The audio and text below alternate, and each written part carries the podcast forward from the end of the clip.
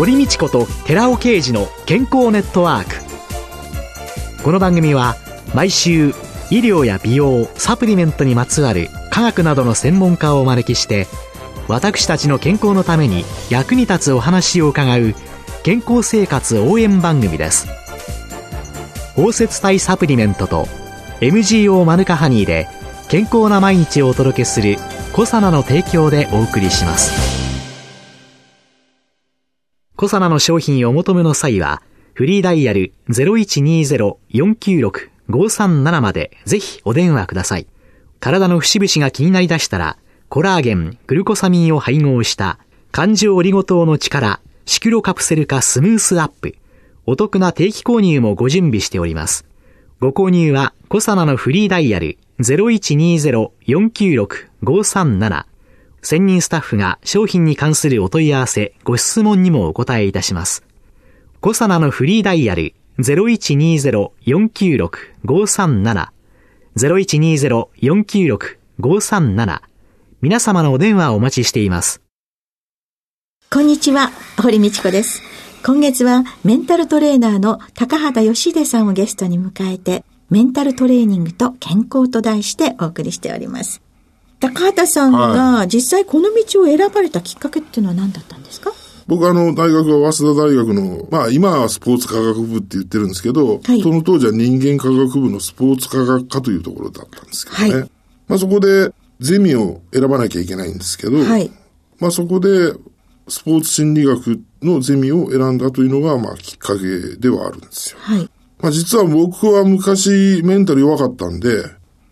小学校の頃国語の教科書を立って読めって言われるのも嫌だったし、顔が真っ赤になるような子供だったし、野球とかやってたんですけど、チャンスで打順が回ってきたりするのすごい嫌だったんですよ。あら。はい。大勢の前で話すとか、まあ講演とか今普通にやってますけど、はい、その当時は人前で話すとか絶対ありえないですよ。そんな子供だったんで、まあどうせゼミ選ぶんだったら、自分のためになるようなゼミ選ぼうかなと思って選んだのが、まあスポーツ心理学だったんですけど、まあきっかけにはなりましたよね。はい。はい、どうしても大学でやることっていうのは学問なんで、はい、理論ですよね、はい、あまり実践的なことはまあ学ばなかったんで、スポーツ心理学というそのゼミを触れることで、まあ、自分自身の内面とこう見つめ合う時間が増えたりとか、メンタルってなんだろうなっていうのを深く考えるようになったりとか、まあ、その中でああ人間っていうのはあこういうふうに考えていくとこうなるんだなとか、まあ、そういうのをいろんなこう自分自身をまず実験台にしてみて、自分が自分に対して実験をしてみた。現場で。はい、そうすると、高畑さんがご覧になった、小学校時代の高畑少年の人前で本を読めない。それは何だったの？いや、やっぱり、詰まって読んだらどうしようとか、間違えてしまったらどうしようとか、そういうところばっかりを気にしてたんだと思うんですよね。はあ、でも、別に、間違って言うんだから、どうとはないわけですよ。間違って読んじゃったって。はい。あ、間違えましたって済むわけですけど。ええ。まあでもそれを過剰にこう考えすぎてたのかなと思ったりしますもんね、今思えば。うん、自分自身というよりは人の目が気になってた。つまり人の評価が気になってたんだと思うんですよ。うん、はい。人の評価ありきの自分というか、うん、だったんだと思うんですけど、うん、今はどちらかっていうと、まあ、人の評価まるっきり気にならないですし、ただまあ自分が自分自身に対しては納得のいくことを積み重ねていきたいなと思ってます。自分が自分自身を評価して自分が納得できる、はいはい、そうですね。でも人の評価は、はい、まあ人の評価は気にしてても評価する人も様々ですから、うん、いい評価をしてくれる人もいれば悪い評価をする人もいるだろうし、うん、まあそれは気にしてもしょうがないことじゃないですか。だけど常に自分ができる全力というか、それを尽くしてやっていれば、うん、それの積み重ねでしかないんで、それがなかなかね、人の評価の方がね、上になっちゃう人の方が多いんじゃないですかね。いや、まあだからそうやって生きてきてるんで、うん、そこの間違いに気づいて、うん、自分が直そうとするかどうかですよね。以前お話したように、トレーニングっていうのは、結局はそういう考え方を積み重ねていくしかないんで。ああ、じゃあちょっと首振って、はい、いいの、人にどう思われたっていいの、はい、自分が正しければいいのよ、はい、自分が納得できればいいのよっていうのを、心の中でセットマインドいつもしていく。そうですね。そういうのが一つの自分自身のトレーニング、はい、だと思いますけどね。やっぱりそれはすごく大事じゃないのかなとは思いますね。いろんなことで悩んでいろんなところに行けなくなっちゃったりとかいろいろしている人も、うん、そのまあ病気っていうのがある人は別としていろんなところで自分はなぜいけないと思っているのかっていう、うん、そこをこうすればいけるんじゃないかっていうふうにして、うん、こうすればいけますよ、うん、大したことないんだよそれなんてってもっと言えば、うん、会社に行けないとか学校に行けないっていう方なんかも、うんうん、もしかしたらそれは自分に合ってないのかもしれないし学校のあり方も多種多様になってきてるし、うん、社会の中でもね、まあ、別に会社にじゃあ属さなきゃダメなのかって言ったら、うん、自分でやっていく術も結構あるわけで、うん、だからやっぱりその中でただ単純にね最初からすぐに投げ出して逃げるっていうんじゃなくてしっかりまあ向き合ってみて、うん、やっぱり例えば組織が向かないんだなって思えば一人でやればいいし、うん、逃げてしまってただ単に辛いことからが嫌だからやめたっていうんでは違うと思うんですよ、うん、これだけ世の中人間いるんで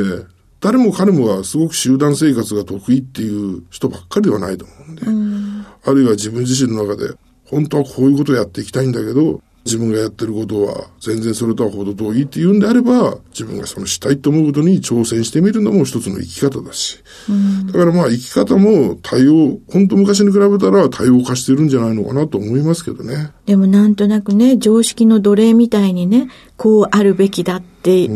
うのの中にとらわれちゃってるその中であがいしてる人っていうのはたくさんいらっしゃるんでしょうね。そうだと思いますね、うんうん、そういう時にそうじゃないこういう考え方もあるんだよとか、うん、こういうふうに考えてみたらっていうのをいろんな提案そうですねをしてくださる、はい、そんなのがメンタルトレーナーのお役目の一つでもあるんですか。まあそうですねいろんな、まあ、提案っていうのもできるかなと思いますね。別に道は一つじゃないんで、うん、大学を卒業するときには僕も就職活動をしてですね旅行代理店に就職が内定してたんですけど、はいまあ、結局内定の時点でお断りして卒業と同時にまあこの道に進んで一回僕はサラリーマン経験がないんですよ。いきなりそうですね下世話のことを聞いてすいません、はい、え食べていけるかとか不安じゃありませんでした。いやそれは不安っていうのはあるんですけどただ自分の中では自分の好きなスポーツという世界の中で細々とでも食べていければいいやぐらいにしか最初は思ってなかったですもん。だからすごく有名になりたいとか大きくなりたいっていう意識もなかったし、ただやっぱりそういう中でいろんなチャンスを与えていただいて、やっぱりその与えられていただいたことに感謝して目の前のことを全力で積み重ねていって、多分今があるんだと思うんですよ。何かをすごく求めてたわけではなく、うん、ただやっぱり最初メンタルのトレーニングの目の字もないような時代だったんで、えーまあ、そういうものの必要性を分かっていただいてじゃあ高畑頼むよと、まあ、いろんな仕事を与えていただいて、まあ、そういう一つ一つのチャンスに感謝しながら自分のやれる精一杯を積み重ねてきた結果としての意味があるんだと思いますよ。だから今の結果を求めてたわけでは全然ないですね。そうですね、はい、だからピックになってやろうとかそんなもん全然なかったですもん、うんはい、みんなどっちかっていうとやっぱり急いじゃうし成果主義だから結果を先に考えちゃって落ち込んじゃうけど、うん、今目の前にあることをできたら好きなことをそうですね一生懸命、うん、自分ができることをやっていくっていうことの大切さ、うんっていうことなんでしょうね。そうだと思いますよ。好きなことだったらそれは努力でもないですしね、うん、楽しいから無我夢中で真剣に楽しく無我夢中でやってるわけですから、うん、嫌なことだったら努力しなきゃみたいになってきますけど、うん、僕はやっぱりその人間のいろんな可能性とかメンタルな部分とかどうやったら人の能力ってもっと開発できるんだろうっていうことを考えること自体が僕は好きなんでそれを考えてる時間は別に苦じゃないわけですよ、えー、なのでそういうことだと思うんですよね、うん今の人たちが全般を見てね好きでもないんだけれどもお金のためにとか家族養わなきゃいけないからとかクビになっちゃったら困るからとか全然違う次元で生きてなきゃいけない人たちもたくさんいらっしゃるわけですよね、うん、そういう人たちもやっぱりちょっと気持ちを変えるとまたうんと思いますけどね。人生はまあよく言われることですが当たり前ですけど一回きりしかないわけで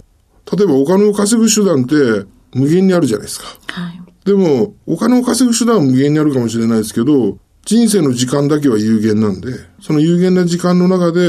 自分にとってその一回きりの人生の有限な時間をどう使うかっていうのは自分次第じゃないですか、うん、なんで僕は常にそこは意識して生きてるかなと思いますけどね。だからいい時間を積み重ねていきたいなっていうか、自分が納得する時間を積み重ねていこう。全てが全てみんなそうじゃなかったとしても、ただやっぱりどんな仕事をやるにしてもそうですけど、やっぱり一回きりしかない時間なんだったら、ただ無駄にその仕事をするんじゃなくて、仕事をする中でもなんか一つでも自分自身を進化させたりしていきたいなと思って仕事に取り組んでいくってことが大事じゃないかなと思います。まあちょっと立ち止まっている人も気持ちを少し変えていただく、うん、そんなことがこのラジオを聞いてくださった方が考えていただけたらいいなって思いながら、ずっと高畑さんの話を伺ってまいりましたけれども、実際にはメンタルトレーニングの一環としてサプリメントを利用されるようなことっていうのもおありですか？まあそれはあの選手が望めばっていう、あくまでもこう補助として、本当は自分自身の考え方とか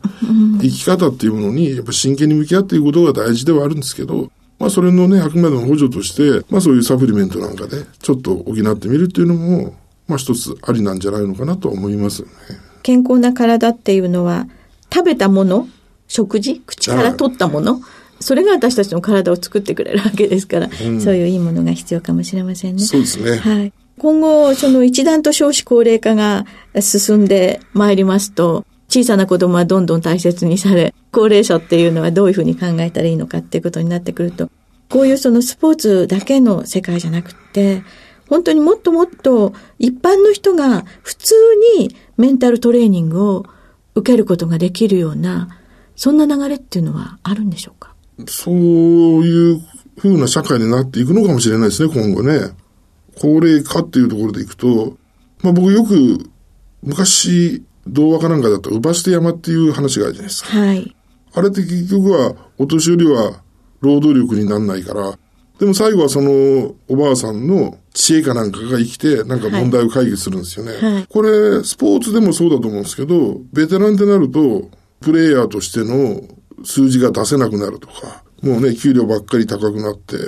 実際数字を叩き出せないからっていうので、戦力として追いやられたりすることって多くなっていくと思うんですけど、ただやっぱり確かに若さとか、そういうね、動きっていうところでは若い人には勝てないのかもしれないですけど、やはり積み重ねた経験とか、生きてきた知恵っていうものはあると思うんで、経験とか知恵っていうものをもっと活かしていけるようなこう社会にしていくことっていうのもすごく大切なんじゃないのかなと思います。定年だとかなんだとかっていうことじゃなくって、いつまでも地域の中でその知恵を活かしたボランティアとしての活動や、そうですよね。いろんなものいっぱいありますよね。そうなんだと思いますよ。例えば学校なんかだって学校の先生だけで学校を運営するっていうんじゃなくて、変な話ね、町工場をゼロから叩き上げで作っていった、その社長さんとか、それがお年を召したら、引退してからでも、そういう学校の中で、そういう子供たちに、そういうスピリットっていうのを伝えてあげたりするっていうことも、すごく大事な教育だろうし、うん、だからもう少しこう、教育っていうものの幅も広げていくことっていうのが、すごく重要になってくるんじゃないのかなと思います。まあ、ろくねんごには東京オリンピックが開催されますけれども、今後ますますお仕事がお忙しくなられるんでしょうかね。そうですね。やっぱりオリンピックがあると、まあ僕もオリンピック選手もたくさん指導してるんで、ただまあ東京オリンピックの時には、また今いる選手たちじゃないもっと若い子たちっていうのがね、活躍する場だと思うんで、うん、まあそういうためにも少しでもね、スポーツの現場が選手たちにとって少しでもまあ力が発揮しやすい場にしていけるように、ちょっとまあ尽力していければなとは思ってます。じゃあ未来のアスリートのために今後もますますご活躍くださいませ。はい、今月はよん週にわたりメンタルトレーナーの高畑義秀さんをゲストに迎えて、メンタルトレーナーと健康と題してお話をお伺いしました。どうもありがとうございました。ありがとうございました。続いて寺尾啓二の研究者コラムのコーナーです。お話は小佐奈社長の寺尾啓二さんです。こんにちは、寺尾啓二です。今週はスーパービタミン E によるアレルギー症状の低減効果について紹介させていただきます。まずはスーパービタミン E って何でしょうかということなんですけども、以前にこの研究者コラムでも紹介させていただきましたけども、ビタミン E には大きくに種類に分けることができまして、トコフェロールというものと、それからもう一つはトコトリエノールというものに分かれます。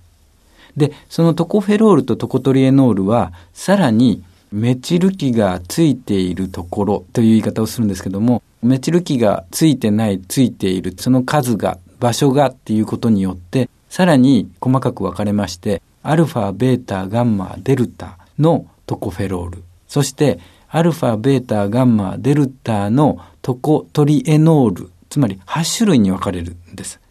で、ビタミン E といえば通常はトコフェロールのことを指しているようなんですけども、トコフェロールとトコトリエノールの違いっていうのは抗酸化作用の違いが大きくありまして、トコフェロールに比べてトコトリエノールの方が極端に抗酸化力が高い、よんじゅうばい違うって言われてます。ですからトコトリエノールをビタミン E として取った方がいい。だからトコトリエノールのことをスーパービタミン E というわけです。これまでにもスーパービタミン E ならでの素晴らしい健康とか美容増進効果については、この研究者コラムで紹介してきました。美しくかっこいい長寿になる方法とか、幸せになるにはとか、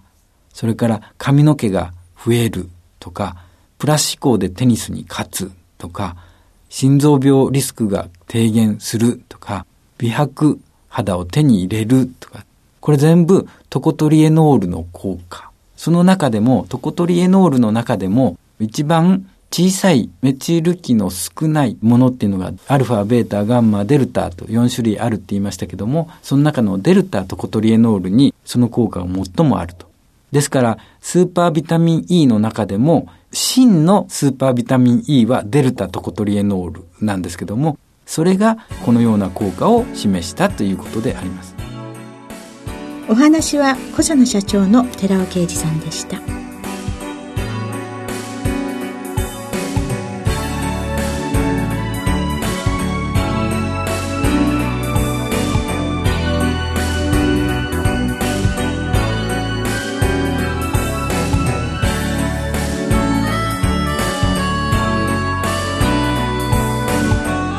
ここでコサナから番組お聞きの皆さんにプレゼントのお知らせです。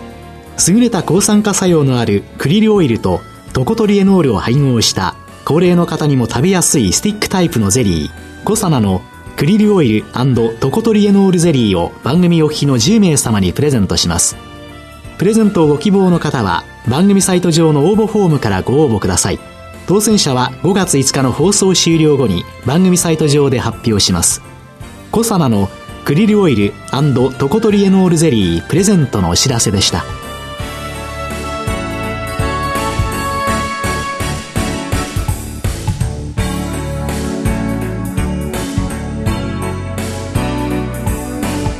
堀美智子と寺尾啓二の健康ネットワーク。